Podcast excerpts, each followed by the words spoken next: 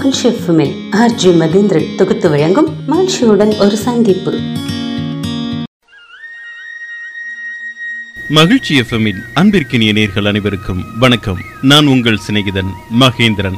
இது மகிழ்ச்சி எஃப்எம் ஆனந்தத்தின் அலைவரிசை. மகிழ்ச்சியுடன் ஒரு சந்திப்பு. சிறப்பு நேர்காணல் நிகழ்ச்சி. தம்மை நாடி வருபவர்களுக்கு ஞானமடைய செய்து கொண்டிருக்கிறார் ஸ்ரீ பகவத் ஐயா. ஸ்ரீ பகவத் மிஷன் அப்படிங்கிற அமைப்பு மூலமா குழம்பிய மனங்களை தெளிவடையச் செய்யவும் கவலையற்று கலங்கிய மனங்களை கவலை அற்று போகவும் சாதாரண மனிதனை ஞான மனிதனாகவும் மாற்றிக்கொண்டிருக்கிறார் ஸ்ரீ பகவத் ஐயா. அவர்களுடன் ஒரு சிறப்பு நேர்காணல். வணக்கம் ஐயா. வணக்கம். இந்த இனிமையான நேரத்தில் உங்களை சந்திக்கிறதுல ரொம்பவும் மகிழ்ச்சி. ஸ்ரீ பகவத் மிஷன் அப்படிங்கிற அமைப்பு எப்படி உருவானது? நம்ம நேர்களுக்காக சொல்லுங்க ஐயா. அதாவது எனக்கு வந்து ஆன்மீகம்ங்கிறதுல ஒரு நாட்டம் பதினெட்டு வயசுலேருந்து ஆரம்பிச்சது. ஞானம் அடையணுங்கிறது தான் ஆன்மீகத்தினுடைய இலக்குங்கிற மாதிரி இருந்தது. அந்த இலக்கு அடைகிறதுக்கு வந்து பதினெட்டு வயசில் ஆரம்பித்த அந்த பயணம் வந்து முடிகிறதுக்கு வந்து ஐம்பத்தெட்டு வயசாச்சு. அப்போ அந்த ஐம்பத்தெட்டாவது வயசில் தான் எனக்கு வந்து நம்ம எதை தேடணுமோ அது கிடச்சிது. அதுக்கு இடையில வழக்கறிஞராக வேற பணிபுரிஞ்ச இதெல்லாம் உண்டு. பட் இருந்தாலும் அதெல்லாம் ஒரு சைட் ட்ராக் அது. மெயின் ட்ராக் வந்து ஞானம் அடைகிறது தான்ங்கிற மாதிரி இருந்தது. பிறகு ஞானம் அடைஞ்ச பிறகு தான் பார்த்தீங்கன்னு சொன்னால் ஒரு சாதாரண ஒரு விஷயமா இருந்தது. இது வந்து நம்ம பதினெட்டு வயசுல இருந்து ஐம்பத்தெட்டு வயசு வரைக்கும் பார்த்தீங்கன்னு சொன்னால் நாற்பது வயசு வருஷ ட்ராவல் நடந்திருக்கு. இந்த நாற்பது வருஷ ட்ராவல் தேவையில்லைங்கிறது வந்து அந்த ட்ராவலை முடிக்கும்போது தான் தெரிஞ்சது. அப்போ உலகத்தை நம்ம பார்க்கும் பொழுது எல்லாருமே இந்த ஞானத்தை தேடி எங்கெங்கெல்லாமோ எப்படி எல்லாமோ அலைகிறாங்கங்கிற மாதிரி தெரிஞ்சது. பிறகு அதனால் தெரிஞ்சதுக்கப்புறம் இதை வந்து எல்லாருக்குமே ஒரு ஒரு சாதாரண விஷயமா இருக்குது. எல்லாருக்கும் பயன்படக்கூடிய விஷயமா இருக்க. ஏன்னா அந்த காலத்தில் பார்த்தீங்கன்னு சொன்னால் இந்த ஞானம் அடைஞ்சவங்க எல்லாருமே ஒரு துறவிகளாக இருந்திருக்கிறாங்க. அவங்க உலக உலக சம உலகத்தினுடைய நடவடிக்கைகளுக்கும் அவங்களுக்கு எந்த சம்மந்தம் இல்லாமல் அவங்க எல்லாருமே ஒதுங்கி தான் வாழ்ந்தாங்க. இப்போ புத்தர் ஞானம் அடைஞ்சாருன்னு சொல்லி சொன்னால் ஒருத்தனுடைய மகனை கூட சன்னியாசியாக்கி அவர் ஒரு துறவுங்கிற மாதிரி ஒரு நெறியில் தான் அவங்க எல்லாம் வாழ்ந்தாங்க. அப்போ அதெல்லாம் தேவையில்லை. இது எல்லாருக்கும் பொதுவான விஷயம். இது வந்து ஒரு சராசரி மனிதர்களுக்கு சம்மந்தப்பட்டது. எல்லாருக்குமே சம்மந்தப்பட்ட விஷயத்த வந்து எல்லாருக்கும் கொண்டு சேர்க்கணுங்கிற ஒரு ஆர்வத்தினால அதை நாங்கள் கொஞ்சம் கொஞ்சமாக அதை எல்லாருக்கும் தெரியப்படுத்த ஆரம்பித்தோம் அப்படி தெரியப்படுத்துறதுக்கு ஒரு உபாயமாக அது ஒரு மிஷன் மாதிரி ஃபார்ம் ஆயிட்டது. அதனால் அந்த மிஷனுடைய நடவடிக்கைங்கிறது வந்து வேறு எங்களுக்கு வேறு எந்த ஒரு பணியுமே இல்லை.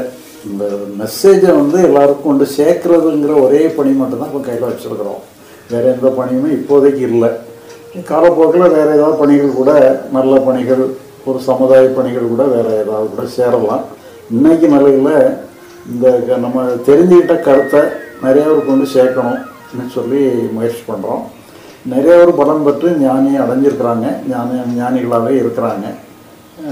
அவங்க வந்து அவங்களுடைய வாழ்க்கையை வந்து இல்வாழ்க்கை அவங்களுடைய பொருளாதாரம் எல்லாமே நல்ல முறையில் சிறப்பாக இருக்குது அப்போ ஞானங்கிறது வந்து உலகியலுக்கும் ஒரு சம்மந்தமுடைய ஒன்றுங்கிறது நாம் நிரூபிச்சுட்டு வரோம். அதனால் இது இந்த பணி வந்து எங்களுக்கு தொடர்ந்து நடந்துகிட்டு இருக்கு. ரெண்டாயிரத்தி ஆறில் இருந்து கொஞ்சம் கொஞ்சமாக ஒரு பார்ட் டைம் ஒர்க் மாதிரி பண்ணிகிட்டு இருந்தோம். ரெண்டாயிரத்தி பத்து க டிசம்பர்லேருந்து ஃபுல் டைமாக நான் வந்து வீடு தொழில்களில் எல்லாத்தையும் விட்டுட்டு மனைவியும் கூட்டிகிட்டே நான் வந்து திருவண்ணாமலையில் போய் செட்டில் ஆகிட்டேன் பிறகு இப்போ சேலத்தில் ஒரு ஆசிரமம் மாதிரி ஒரு மிஷன் மாதிரி ஒன்று வச்சுருக்குறோம். அங்கே வந்தவங்கெல்லாம் தங்கி போகிற மாதிரிலாம் வசதி பண்ணியிருக்கிறோம். அடிக்கடி முகாம்லாம் நடத்துகிறோம் அதனால் இப்போ இப்படி சொல்லப்போனால் ஃபுல் ஃப்ளெக்டாக நடந்தது வந்து ரெண்டாயிரத்தி பத்துன்னு சொல்லலாம். ஆஹ் மனைவி வந்து ரெண்டாயிரத்தி பதினஞ்சில் காலமானாங்க. அது ரெண்டாயிரத்தி பதினாறுல இருந்து நாங்கள் இன்னும் கொஞ்சம் முழுமையான இல்லற கடமைகள் ரொம்ப குறைஞ்சி போச்சுது. அதனால் இந்த கடமை கொஞ்சம் அதிகப்படுத்தினதுனால ரெண்டாயிரத்தி பதினாறுலேருந்து கொஞ்சம் ஃபுல் ஸ்விங்கில் பண்ணிகிட்டு இருக்கிறோம். ஞானம் அடைஞ்சிட்டோம் அப்படிங்கிறது உங்களுக்கு தெரிய வந்தது. அது ரெண்டாயிரத்தி ஆறு இப்போ ரெண்டாயிரத்தி ஆறு மார்ச் பதிமூணாம் தேதி. ஐயா எதை ஞானம் அப்படின்னு சொல்றீங்க?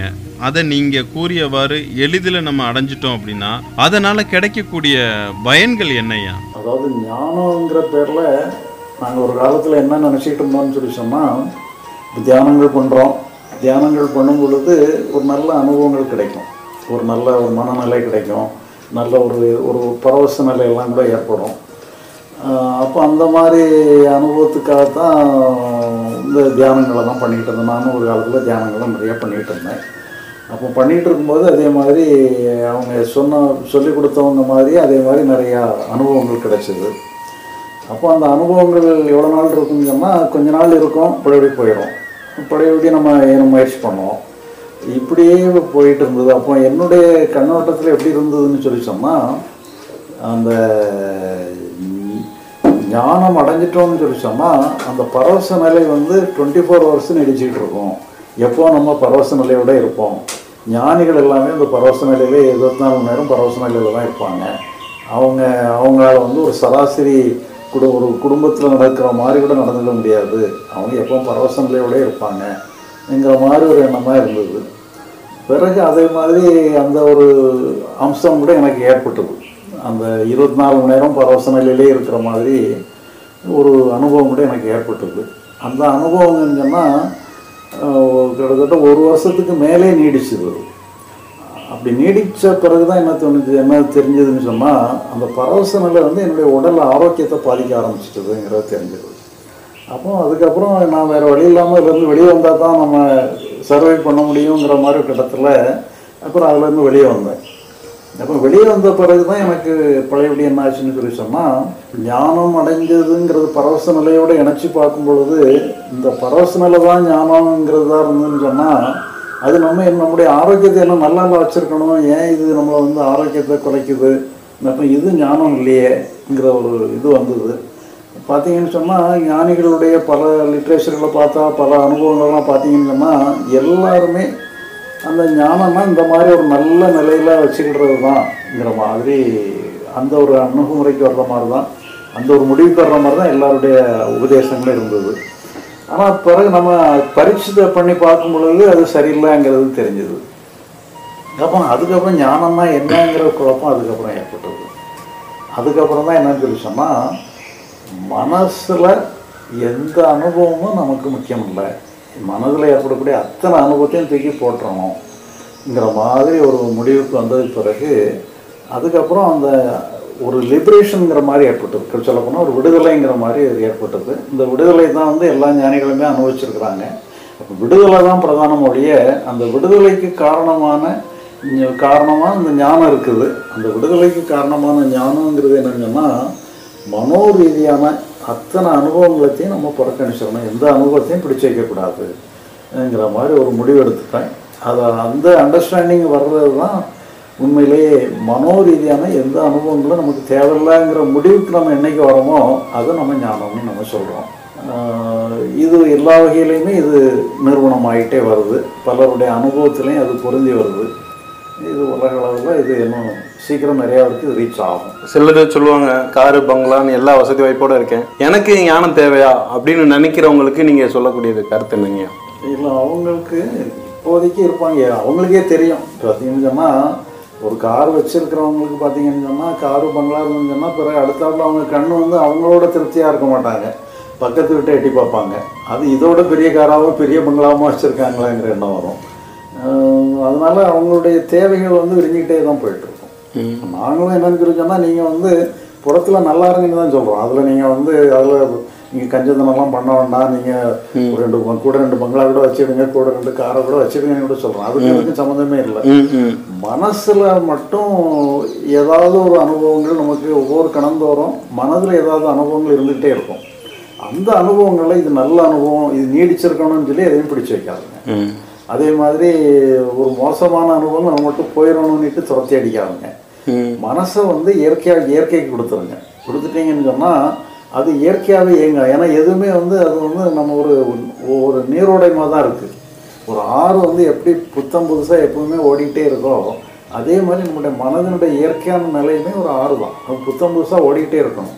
அது எங்கேயா பிடிச்சி தேக்கி டேம் பண்ணிட்டோம்னு சொன்னால் அதுதான் பிரச்சனையே.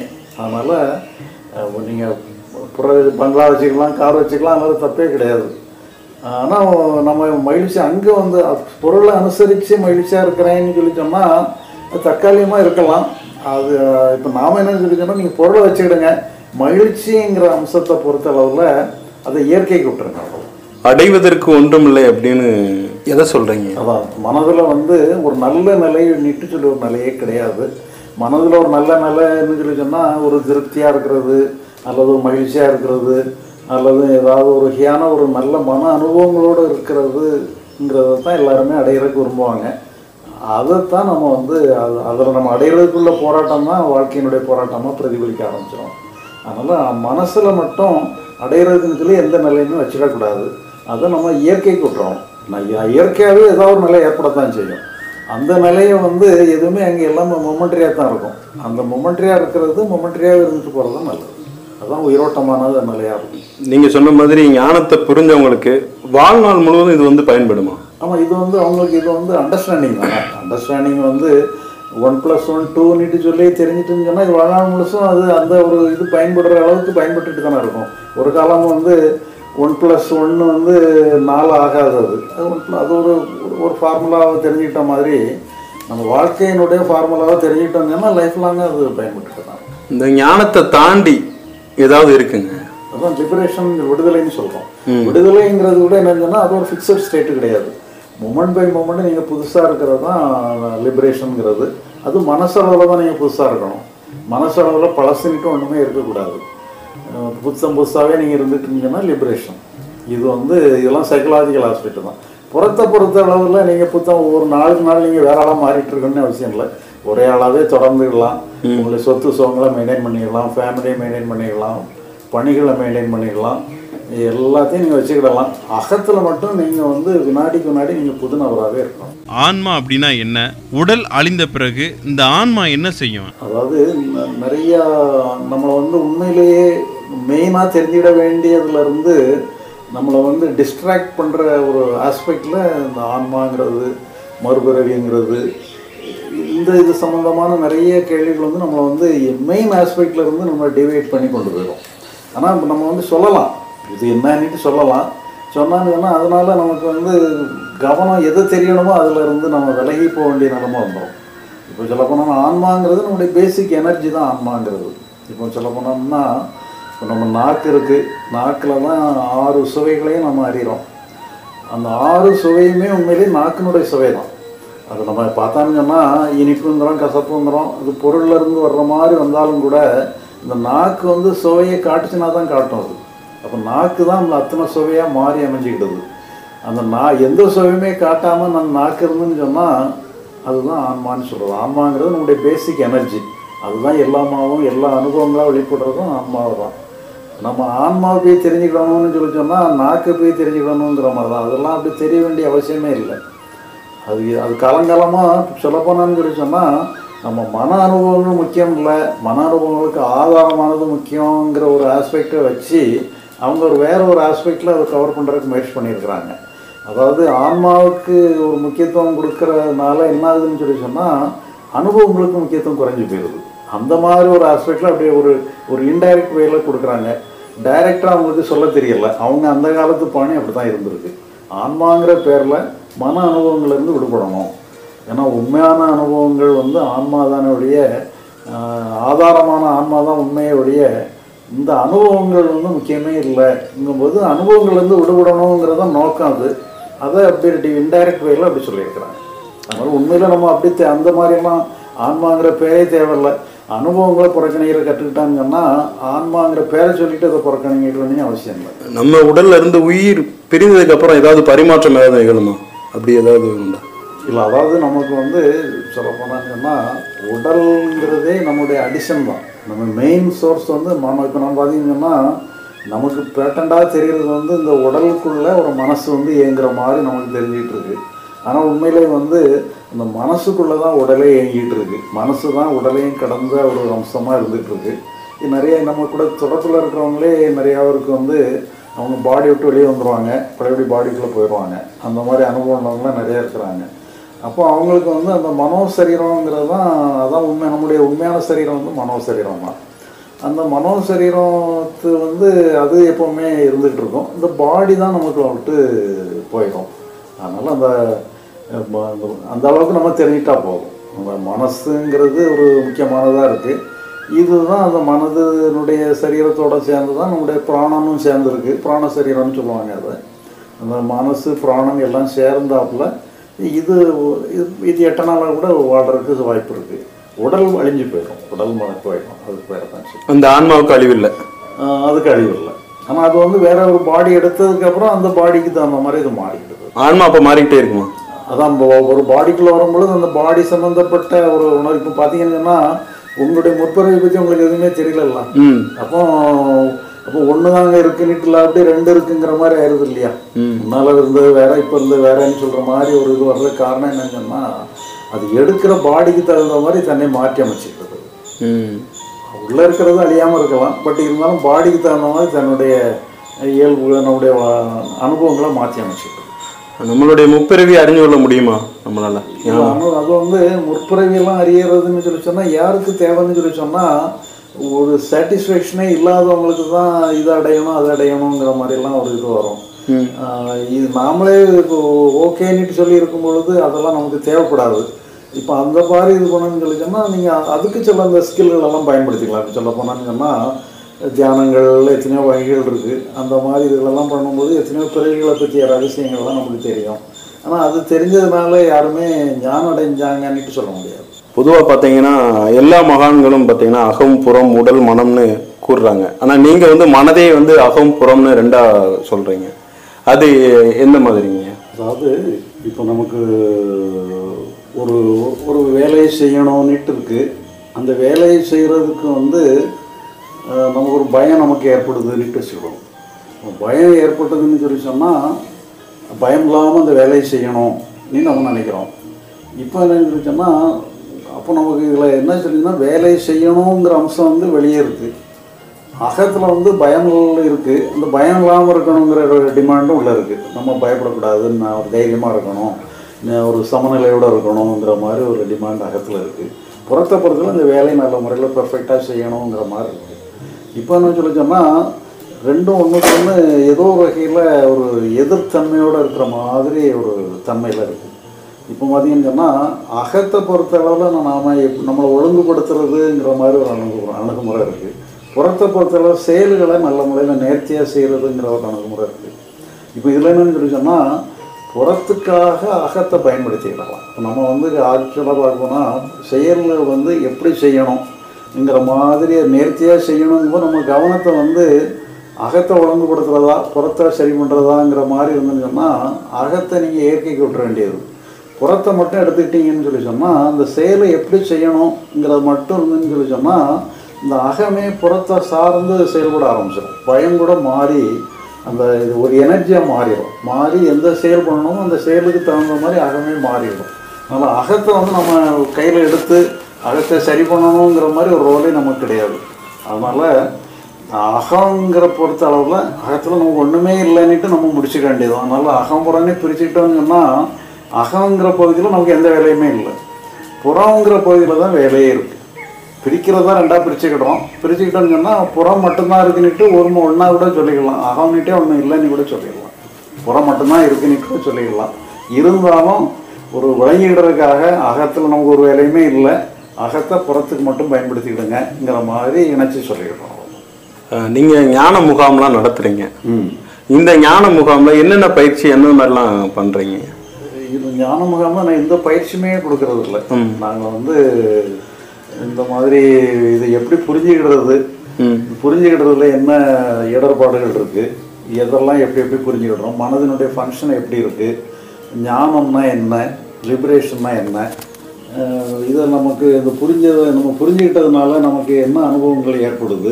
மனது புரியறதுக்கு முன்னால் மனசு எப்படி ஃபங்க்ஷன் பண்ணுது? புரிஞ்சதுக்கு அப்புறம் மனசு எப்படி ஃபங்க்ஷன் ஆகுது?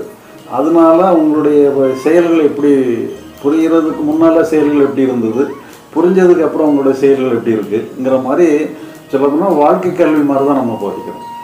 பிறகு அதே நேரத்தில் இப்போ தான் கொஞ்சம் ரீசெண்டாக தான் என்ன பண்ணுறோம்னா நம்ம ஒரு காலத்தில் நாங்கள் தியானங்கள்லாம் நிறைய பண்ணிக்கிட்டு இருந்தது வந்து ஒரு வகையில் கொஞ்சம் மன அமைதி சிலவங்களுக்கு சில சில மனோரீதியான சில பிரச்சனைகளோட சிலவங்கெல்லாம் நம்ம பல விதமான ஆட்கள் வர்றதுனால மனோரீதியான பிரச்சனை உள்ளவங்களோட வராங்க. அப்படி அப்படிப்பட்டவங்களுக்கெல்லாம் சில தியானங்கள் கற்றுக் கொடுத்தோம்னா ஒரு மன அமைதி கிடைக்குங்கிறதுக்காக சில தியானங்களையும் இப்போ தான் கொஞ்சம் கற்றுக் கொடுக்கலான்னு இன்ட்ரடியூஸ் பண்ணிட்டு இருக்கிறோம். அது ரொம்ப ஒன்றும் சீரியஸாக பண்ணலை. பிறகு அதே மாதிரி பிராணாயாம பயிற்சி வந்து சில ஹெல்த்துக்கு நல்லா இருக்கு. அதையுமே கூட கொஞ்சம் கொஞ்சம் கற்றுக் கொடுத்துட்டு இருக்கோம். ம். அது மெயின் ரோலில் எங்களுக்கு மெயின் ரோல் வந்து இந்த ஞானத்தை பற்றிய ஒரு தெளிவு தான். மனதனுடைய ஃபங்க்ஷன் என்ன அதை நம்ம என்ன புரிஞ்சுக்கிடணும் ஞானம்னா எது லிபரேஷன்னா என்னங்கிறது தான் மெயின் அதை தான் நாங்கள் ஒரு மூணு நாள் கிளாஸில் சொல்கிறோம் இந்த மூணு நாள் வகுப்புல வந்தா ஒருத்தங்க ஞானத்தை பத்தி தெளிவு அடைஞ்சுக்கலாமா அடைஞ்சிடலாம். மூணு நாள்லயே முடியுமா? ஆனால் என்னன்னு சொன்னால் ஒன்று அவங்களுக்கு வந்து கொஞ்சம் ஒரு பேக்ரவுண்ட் இருக்கணும். அதாவது இதில் பற்றிய ஒரு ஐடியா அவங்களுக்கு இப்போ தான் ஒன்றுமே தெரியாதபடி வர்ற மாதிரி இருந்ததுன்னா நம்ம என்ன சொல்கிறோங்கிறதுடைய அந்த டெர்மினாலஜி அவங்களுக்கு கம்யூனிகேட் ஆகிறது கொஞ்சம் கஷ்டப்படும். அவங்க கொஞ்சம் தேடுதல் இருக்கிறவங்களா இருந்தாங்கன்னா அந்த மூணு நாளில் அவங்க நல்லா வந்துடலாங்க. இல்லைன்னா மனோ ரீதியாக பிரச்சனைகளோட இருப்பாங்க. மனோ ரீதியான சங்கடத்தில் இருந்தாங்கன்னா அவங்களுக்கும் அதே மாதிரி இதாயிரும். வேற எங்கேயாவது இடத்துல லாக் ஆகாமல் கொஞ்சம் திறந்த மனதோட வரணும். வந்தாங்கன்னா படிக்காதவங்க கூட நிறையா இந்த மாதிரி தெளிவும் ஒருவர் ஞானம் பெற்ற மனிதரா மாறுவதற்கு என்ன செய்யணும்? அதாவது ஞானங்கிறதே வந்து கிட்டத்தட்ட நம்ம அடையிறதுங்கிறதே ஒன்றுமே கிடையாது. நம்ம மனசளவில் நாம் ஒன்றும் பண்ண தேவையில்லைங்கிறத மட்டும் நம்ம நம்ம மனது அளவில் நம்ம புரிஞ்சுக்கிட்டா போதும். நம்ம என்னன்னு சொல்லி சொன்னால் மனசளவில் நம்ம நல்லா இருக்கணும்னுட்டு சொல்லி ஒரு எண்ணம் நம்மள அறியாமலே இருந்துகிட்டே இருக்குது பார்த்தீங்கன்னு சொன்னால் ஒரு மகிழ்ச்சி வந்துன்னா தொடர்ந்து அப்படியே இருக்கணும்னுட்டு தோ எண்ணம் தோணிடுது ஒரு வருத்தம் வந்தால் அது வந்து விடுபடணும்னு தோணிடுது அப்போ ஏதோ ஒரு வகையில் நம்ம மனசை வந்து நல்ல நிலையில் வச்சுக்கிடணுங்கிற மாதிரி நம்மள அறியாமலே எல்லாருக்குமே அப்படி ஒரு டெண்டன்சி இருந்துகிட்டே இருக்குது அப்போ இது நம்முடைய பேசிக் ஒரு இயற்கையான நிலைங்கிற மாதிரி இருக்குது இப்போ இதில் நம்ம என்னன்னு சொன்னால் இந்த பகுதி நமக்கு வேலை இல்லைங்கிறதுல நம்ம ஒரு அண்டர்ஸ்டாண்டிங் வரணும். ஒரு இன்டலெக்சுவல் அண்டர்ஸ்டாண்டிங் தான். இது பயிற்சினால வர்றது இல்லை. புரிஞ்சுக்கிட்டா இங்கே நமக்கு வேலை இல்லை எங்கே வேலை இருக்கோ அங்கே தான் நம்ம பார்த்துக்கிட்டோம். இப்போ நம்ம பக்கத்து வீட்டில் காலிம்பல் அடிச்சதுன்னு சொன்னால் அது கதவை திறக்கிற வேலை பக்கத்து வீட்டுக்காரங்களுக்கு தானே நமக்கு இல்லை. அப்போ நாம போய் எங்கே செய்கிறக்கு ஒன்றும் இல்லை அது அவங்க வேலை அதுங்கிற மாதிரி நாம் நாம் அமைதியாக இருக்கிறது தான் ஒரு பக்கத்தில் வந்து நமக்கு சத்தம் கேட்க தான் செய்யும் காலிம்பல் அடிக்கிறது நம்ம வீட்டும் கேட்க தான் செய்யும். நம்ம வீட்டு கேட்குதுங்கிறக்கா நமக்கு போய் கதவை திறக்க வேண்டிய அவசியம் இல்லை. நம்ம கதவை திறந்தும் பிரயோஜனம் இல்லை. அதனால் அது அடுத்த வீட்டில் நடக்கக்கூடிய விஷயம். அதே மாதிரி என்னென்னு சொன்னால் இந்த மனம் சம்மந்தப்பட்ட அளவில் மன அனுபவங்களை பொறுத்த அளவில் நமக்கு எந்த வேலையுமே இல்லைங்கிறத நம்ம புரிஞ்சுக்கிட்டா போதும் எல்லா மனுஷருக்கும் வந்து இந்த கவலை அப்படிங்கிறது. இங்க எழுதியிருக்கிற நூலை பார்த்தீங்கன்னா கவலைகளுக்கெல்லாம் தீர்வு அப்படிங்கிற நூலை படிச்சா கவலைக்கெல்லாம் தீர்வு கிடைச்சிருமா ஆமாம் அதாவது இதில் வந்து புரிஞ்சுக்கிடணும் இங்கே நம்ம வந்து எல்லாமே வந்து அந்த நூலை படிச்சான்னு சொன்னால் நீங்கள் சொல்ல போனால் அந்த நூல் மூலமாக உங்களை நீங்களே படிச்சுக்கிட்டீங்கிறதா உங்களை நீங்களே படிச்சுக்கிற மாதிரி இருந்துச்சுன்னா உங்களை நீங்களே புரிஞ்சுக்கிட்டீங்கன்னு அர்த்தம். நூலை புரிஞ்சுக்கிட்டதோட நூலினுடைய உதவியில் உங்களை புரிஞ்சுக்கிட்டுறீங்க புரிஞ்சுக்கிட்டீங்கன்னு சொன்னால் நிச்சயமாக அதில் இருந்து விடுபட்டுடலாம் ஏன்னா கவலைன்னு சொல்லி எதுவுமே எல்லாமே மனசுல வர்றதெல்லாம் ரியாக்ஷன் அங்கே ஆக்ஷன் ஐட்டம் ஒன்றுமே கிடையாது. ஒரு பிரதிபலிப்பு தான் இங்கே உள்ளே இருக்குது பிரதிபலிப்புக்கு காரணமாக வெளியே தான் ஏதோ ஒன்று இருக்குது அது இங்கே ரிஃப்ளெக்ட் ஆகிறதுனால அது பயமாக வெளிப்படலாம் க- வருத்தமா வெளிப்படலாம் என்ன வேணாலும் பண்ணலாம். இந்த ரிஃப்ளெக்ஷனில் நம்ம ரிஃப்ளெக்ஷனை சரி பண்ணணும்னு அவசியமே இல்லை. ரிஃப்ளெக்ஷனுக்கு காரணமானதை நீங்கள் சரி பண்ணுறதுப்பா நம்ம ஞானம் அடைஞ்சதுக்கு அப்புறம் நம்மள ஏதாவது மாற்றங்கள் ஏற்படுமா ஒரு மனிதர்? ஆமாம் நமக்கு வந்து மனசு வந்து நிச்சயமாக ஒரு வேற ஒரு பரிமாணத்துக்கு நம்ம வந்து தேங்கி நிற்கிற ஒரு தண்ணிக்கும் அது ஆறா ஓடிட்டு இருக்கிற தண்ணிக்கும் வித்தியாசம் இருக்கு இல்லையா? அந்த மாதிரி நாமளே வந்து ஒரு பிரவாகமாக மாறிடுவோம். அது வந்து கிட்டத்தட்ட ஒரு மன ஆரோக்கியமாகவும் ஏற்படும் உடல் ஆரோக்கியமாகவும் ஏற்படும். நீங்கள் செய்ய வேண்டிய செயல்கள்லையும் ஒரு நேர்த்தி ஏற்படும். எல்லாமே உங்கள் வாழ்க்கையே வேற ஒரு டைமென்ஷனுக்கு போயிடும். தியானத்தின் மூலமா நம்ம ஞானத்தை அடைய முடியுமா? அது தியானத்து மூலமாக அனுபவங்கள் கிடைக்கும். ஞானங்கிறது நீங்கள் அண்டர்ஸ்டாண்ட் தியானத்து மூலமாக நீங்கள் உங்களை மறந்த நிலைக்குள்ள போயிடுவீங்க அது ஏதோ ஒரு வகையில் ஒரு உங்களை ஏதோ ஒரு வகையில் ஒரு நிலையில போய் உங்களை கட்டி போடுற வேலை தான் அது. இங்கே வந்து நீங்கள் அங்கே ஒன்றும் செய்ய வேண்டியதில்லைங்கிறத புரிஞ்சுக்கிட்டீங்கன்னு சொன்னால் மனது இயற்கைக்கு விட்டுறீங்க. தியானங்கிறத விட ஏதோ ஒரு கட்டி போடுற வேலை தான் அது. அது தேவையில்லை. ஸ்ரீ பகவத் மிஷன். இது மூலமா அடுத்து என்னென்ன பணிகள்லாம் பண்ணலாம்? அடுத்து உங்களுடைய எதிர்கால பணிகள். அதாவது எதிர்கால பணிகள்னு சொன்னால் இப்போ நாங்கள் வந்து சில அறிவுபூர்வமாக தான் கம்யூனிகேஷனை பண்ணுறதுக்கான முயற்சி பண்ணிகிட்டு இருக்கிறோம். இப்போ சமுதாய ரீதியாக கூட சில சில கருத்துக்களை நாங்கள் முன்வைக்கிறோம். சமுதாயம் எப்படி இருந்தால் நல்லாயிருக்கும்ங்கிற மாதிரி சில கருத்துக்களை முன்வைக்கிறோம். அப்படியெல்லாம் பண்ணணும்னு சொல்லி சொன்னால் கொஞ்சம் இன்னும் தேவையில்லாத ஒரு முயற்சிகள் இதெல்லாம் கூட தேவையில்லாமல் போயிடும் இதெல்லாம் நிறைய பார்த்தீங்கன்னு சொன்னால் இன்னும் வந்து உலகளாவில் எல்லாருமே நல்லா இருக்கிறாங்கன்னுட்டு சொல்ல முடியாது. நம்ம மனசளவில் நம்ம நல்லா இருக்கிறோம் ரைட்டு. உலகளாவிய அளவில் பார்த்தீங்கன்னு சொல்லி சொன்னால் இன்னும் எங்கே பார்த்தாலும் பிரச்சனைகளும் கொலையும் கொள்ளையும் அந்த மாதிரி நிறைய இதுகளாக தான் நடந்துகிட்டு இருக்கு அப்போ இதில் வந்து உலகமே வந்து ஏதோ வாழ தெரியாமல் வாழ்ந்துகிட்டு இருக்கிறாங்கங்கிற மாதிரி இருக்கிறதுனால கொஞ்சம் சில அரேஞ்ச்மெண்ட்ஸ் பண்ணால் எப்படி பண்ணனா இன்னும் கொஞ்சம் நல்லா வரும். இந்த வாழ்க்கை எல்லாருமே நல்ல வாழ்க்கையை அப்படி வாழலாம்ங்கிற மாதிரி ஒரு அணுகுமுறை நாங்கள் அதையும் கொஞ்சம் ப்ரொமோட் பண்ணலான்ட்டு பண்ணுறோம் அது ஏன்னா இது வந்து உலகளாவிய ஒரு மேட்டர் தனி மனிதன் வந்து ஒருத்தர் அவங்களே புரிஞ்சுக்கிட்டு அவங்களே ஒரே நாளில் கூட மாறுதல் மாறுதல் அடைஞ்சிடலாம். இது புற செயல்கள் புற சூழ்நிலைகளுங்கும் பொழுது அதுகள் வந்து கொஞ்சம் டைம் எடுக்கும். எல்லாருடைய செயல்களும் மாறணும்னா கொஞ்சம் டைம் எடுக்கும். அதுக்கும் சில வழிகாட்டல்கள் பண்ணுறோம் நம்மளுடைய இன்பத்துக்கும் துன்பத்துக்கும் காரணமா இருக்கிறது என்ன நம்ம அப்புறம்.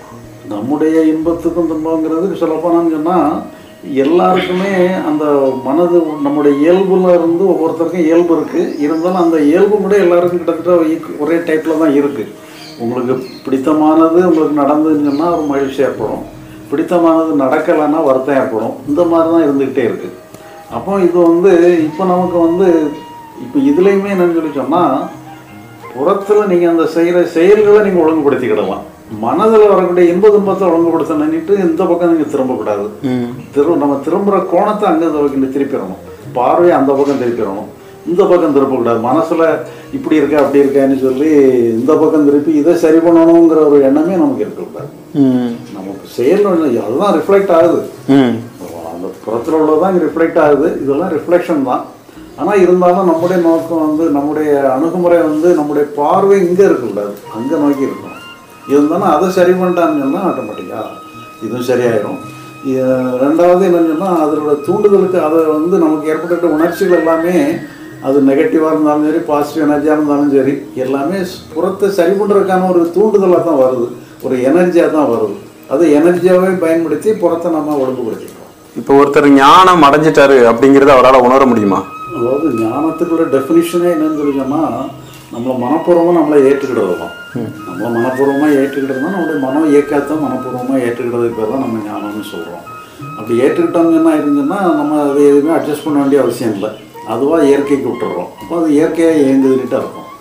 அப்போ இது அதை தான் ரெகனைஸ் பண்ணிக்கிட்டது. நமக்கு நாமளே சுய முரண்பாடு இல்லாதபடி அகத்து நமக்கு நாமளே முரண்பாடு நமக்கு நாமளே சண்டை போடுறது இல்லை. ஒரு தனிநபர் சிறந்த மனிதனா இருக்கணும் அப்படின்னா அவங்க என்னென்ன வழிகள்லாம் கடைபிடிக்கணும்னு நினைக்கிறீங்க? இப்போ சிறந்த மனிதனுங்கும்போது இப்போ ஒருத்தர் சிறந்த மனிதராக இருக்காங்கன்னா அவருடைய எக்ஸ்பெக்டேஷன் என்னன்னு சொல்லி சொன்னால் இந்த மாதிரி குவாலிஃபிகேஷன் இருந்தாலும் நம்ம சிறந்த மனிதர். இந்த மாதிரி அவங்க என்ன எதிர்பார்ப்போ அந்த எதிர்பார்ப்பு தானே சொல்ல முடியும். நாம வந்து சிறந்த மனிதர்னு சொல்லி சொன்னால் ஞானமுடையது தான் நம்முடைய பொறுத்தளவில் சிறந்த மனிதருங்கிற மாதிரி தான்.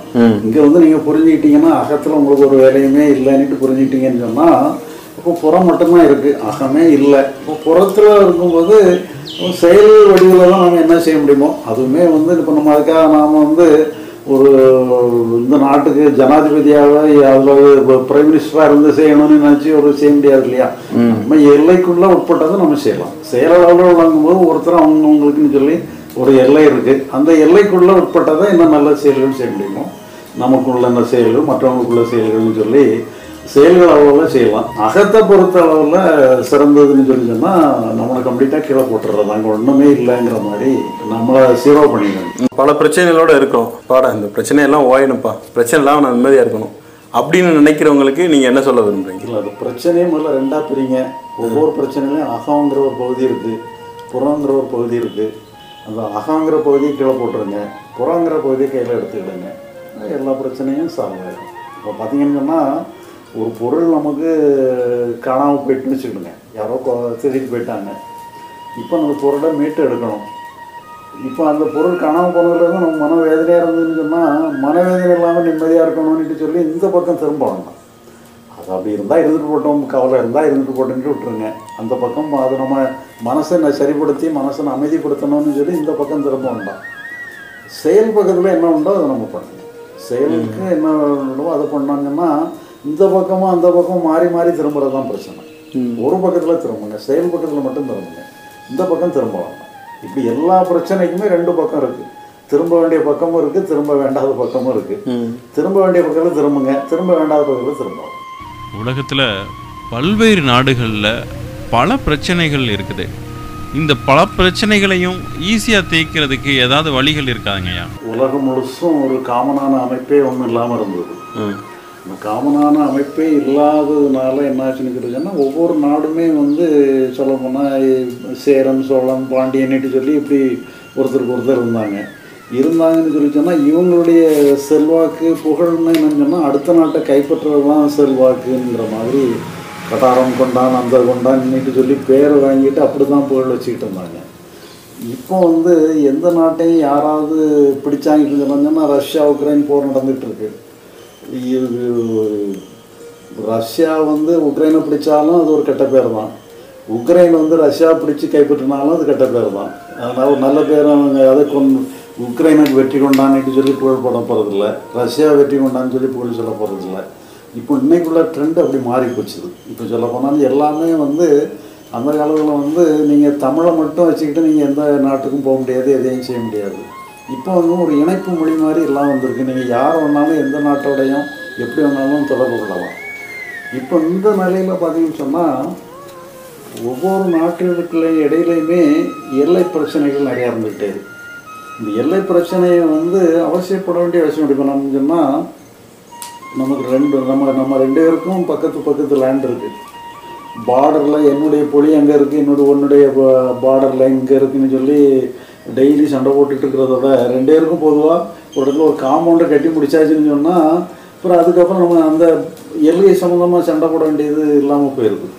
இப்போ அதே மாதிரி என்ன சொன்னால் எல்லா நாட்டுகளுக்கும் இடையில உள்ள இந்த பார்டர் லைனை மட்டும் ஒரு மீடியேட்டர் கையில் நம்ம சர்வதேச அமைப்புன்னுட்டு சொல்லி சர்வதேச அமைப்புகள் இருக்குது இந்த சர்வதேச அமைப்புகிட்ட வந்து எல்லா பார்டர் லைனையும் ஒப்படைச்சிட வேண்டியது. பார்டர் செக்யூரிட்டி ஃபோர்ஸ் வந்து நமக்கு இருக்கக்கூடாது ஒவ்வொரு நாட்டுக்குமே இருக்கக்கூடாது பார்டர் செக்யூரிட்டி ஃபோர்ஸ் வந்து சர்வதேச அமைப்புகிட்ட இருக்கணும்.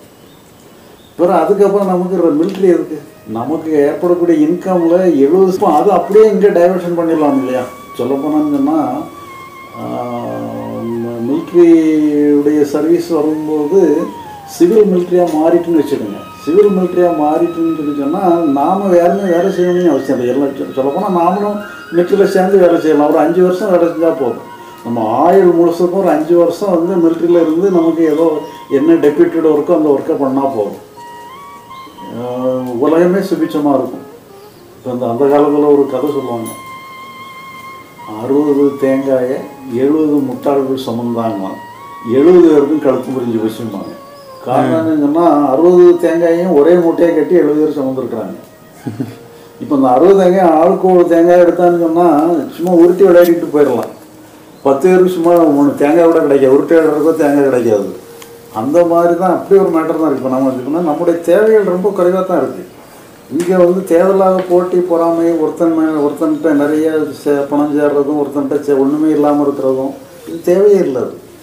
இப்போ இந்த இது வந்துன்னா இந்த மில் என்டையர் மிலிட்ரியே வந்து சிவில் மிலிட்ரியாக மாற்றிட்டாங்கனாலே போதும். வேறு ஒன்றும் செய்ய வேண்டியதில்லை. பார்டர் இதை மட்டும் ச- பொது அமைப்புகிட்ட விட்டுட்டு மிலிட்ரியை வந்து சிவில் சர்வீஸில் விட்டாச்சுன்னு சொன்னால் உலகமே சுபிச்சமாயிடும் யாருமே யாரும் நான் எதையும் கொள்ளையடிக்க வேண்டிய அவசியம் இல்லை. ஏன் சொத்தை சொத்துக்கு மேலே சொத்து சேர்க்க வேண்டிய அவசியம் இல்லை. ஒரு ஒரு தேவையும் இல்லை. எல்லா தேவையுமே நம்ம கவர்மெண்ட் எல்லாருமே கவர்மெண்ட் சர்வெண்ட்டாக மாறிடுறாங்க. உங்களுக்கு வேண்டியது எல்லாத்தையும் கவர்மெண்ட்டே கொடுத்துருது. அந்த மாதிரி ஒரு இதை நாங்கள் ப்ரொமோட் பண்ணுறோம் உலகத்துக்காக உள்ள ஒரு இது வந்து கொஞ்சம் கொஞ்சம் இப்போ நான் தமிழில் தான் இந்த மாதிரி நூல் போட்டிருக்கிறோம். இப்போ ஆங்கிலத்தில் டிரான்ஸ்லேட் ஆகிட்டு இருக்கு அடுத்த நாட்டுக்கும் அதை கொடுக்குற மாதிரி ஆகும். ஐயா நீங்கள் இதை தவிர நிறைய நூல்கள் எழுதுறீங்க. நீங்கள் அந்த நூல்களை பற்றி சொல்லுங்க அதை நாங்கள் மெயினாக எழுதுறது ஞான விடுதலைன்னு சொல்லி ஒரு ஒரு நூல். டோன்ட் டிலே என்லைட்மெண்ட்னு சொல்லி ஆங்கிலத்தில் இருக்குது தமிழில் வந்து ஞான விடுதலை. அந்த ஒரு நூல்லே வந்து கிட்டத்தட்ட நம்முடைய ஆன்மீகம் சம்மந்தப்பட்ட டீட்டெயில்ஸ் எல்லாம் அதில் கொடுத்துரும் அப்புறம் அடுத்த பொதுவாக எல்லாருமே ஒரு படிக்கணும்னு சொன்னால் கவலைகள் அனைத்திற்கும் தீர்வு. அது வந்து சைக்கலாஜிக்கல் பேஸ்டாக அது ஆன்மீகன்ற வார்த்தையை கலக்காதபடி மனோவியல்ங்கிற மாதிரி அதை கொடுத்துருப்போம். இது ரெண்டாவது நூல் அப்புறம் இன்னொன்று வந்து தியானத்தை விடு ஞானத்தை பெறு. இது ஒரு மூணாவது நூல். நாலாவது வந்து ஞான பட்டறைன்னுட்டு ஒரு நூல். அது இது எல்லாமே வந்து இப்போ இந்த நாள் மட்டுமே நம்முடைய கண்டென்ட் எல்லாமே அதில் வந்துடும் தேவையானதெல்லாம் வந்துடும் நான் ஞானப்பட்டறைங்கிறது இந்த மாதிரி கேள்வி கேட்குறவங்களுடைய டிஸ்கஷனாக இருக்கும். அதனால் அது இந்த நாலுமே போதும். அப்புறம் அது போக நிறைய நூல்கள் எழுதியிருக்கிறோம். எழுதிட்டு இருக்கீங்க உங்களுடைய உரைகளில் நிறையாது பார்த்தீங்கன்னா சிலது கதைகளாக எளிமையாக புரிகிற மாதிரிலாம் சொல்லியிருக்கீங்க. இப்போ நம்ம நேர்களுக்காண்டி ஒரு சின்ன கதை சொல்லலாமா?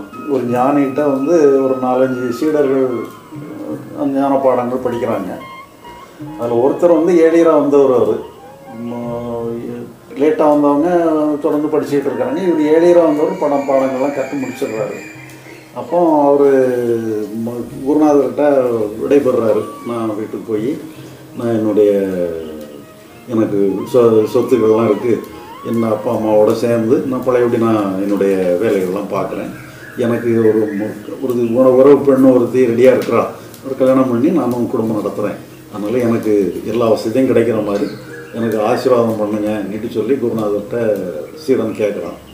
அவரும் ஆசீர்வாதம் பண்ணிவிட்டு உனக்கு வாழ்க்கை வசதிக்காக நீ வந்து உனக்கு ஏதாவது பொருள் வேணும்னு சொன்னால் நீ இந்த பக்கம் இங்கேருந்து ஒரு வடக்கு நோக்கி போ.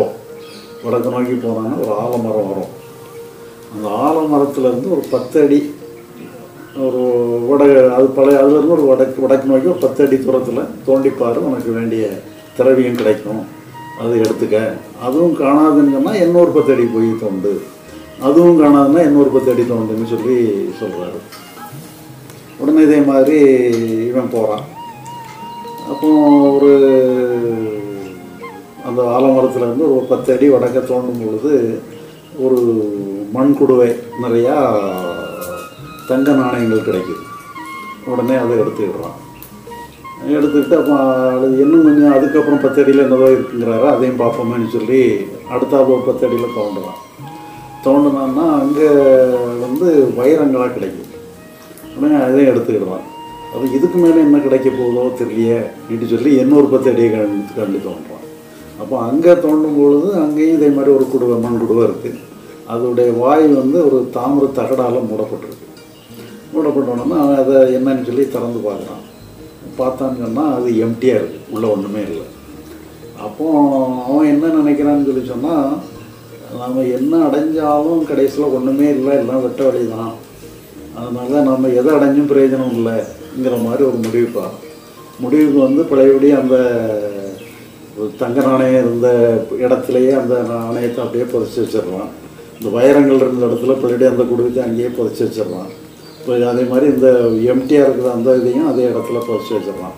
புதைச்சி வச்சுட்டு பழையபடி ஞானிகிட்ட வரோம் வந்து சாமி இப்படி நான் வந்து பார்த்தேன்.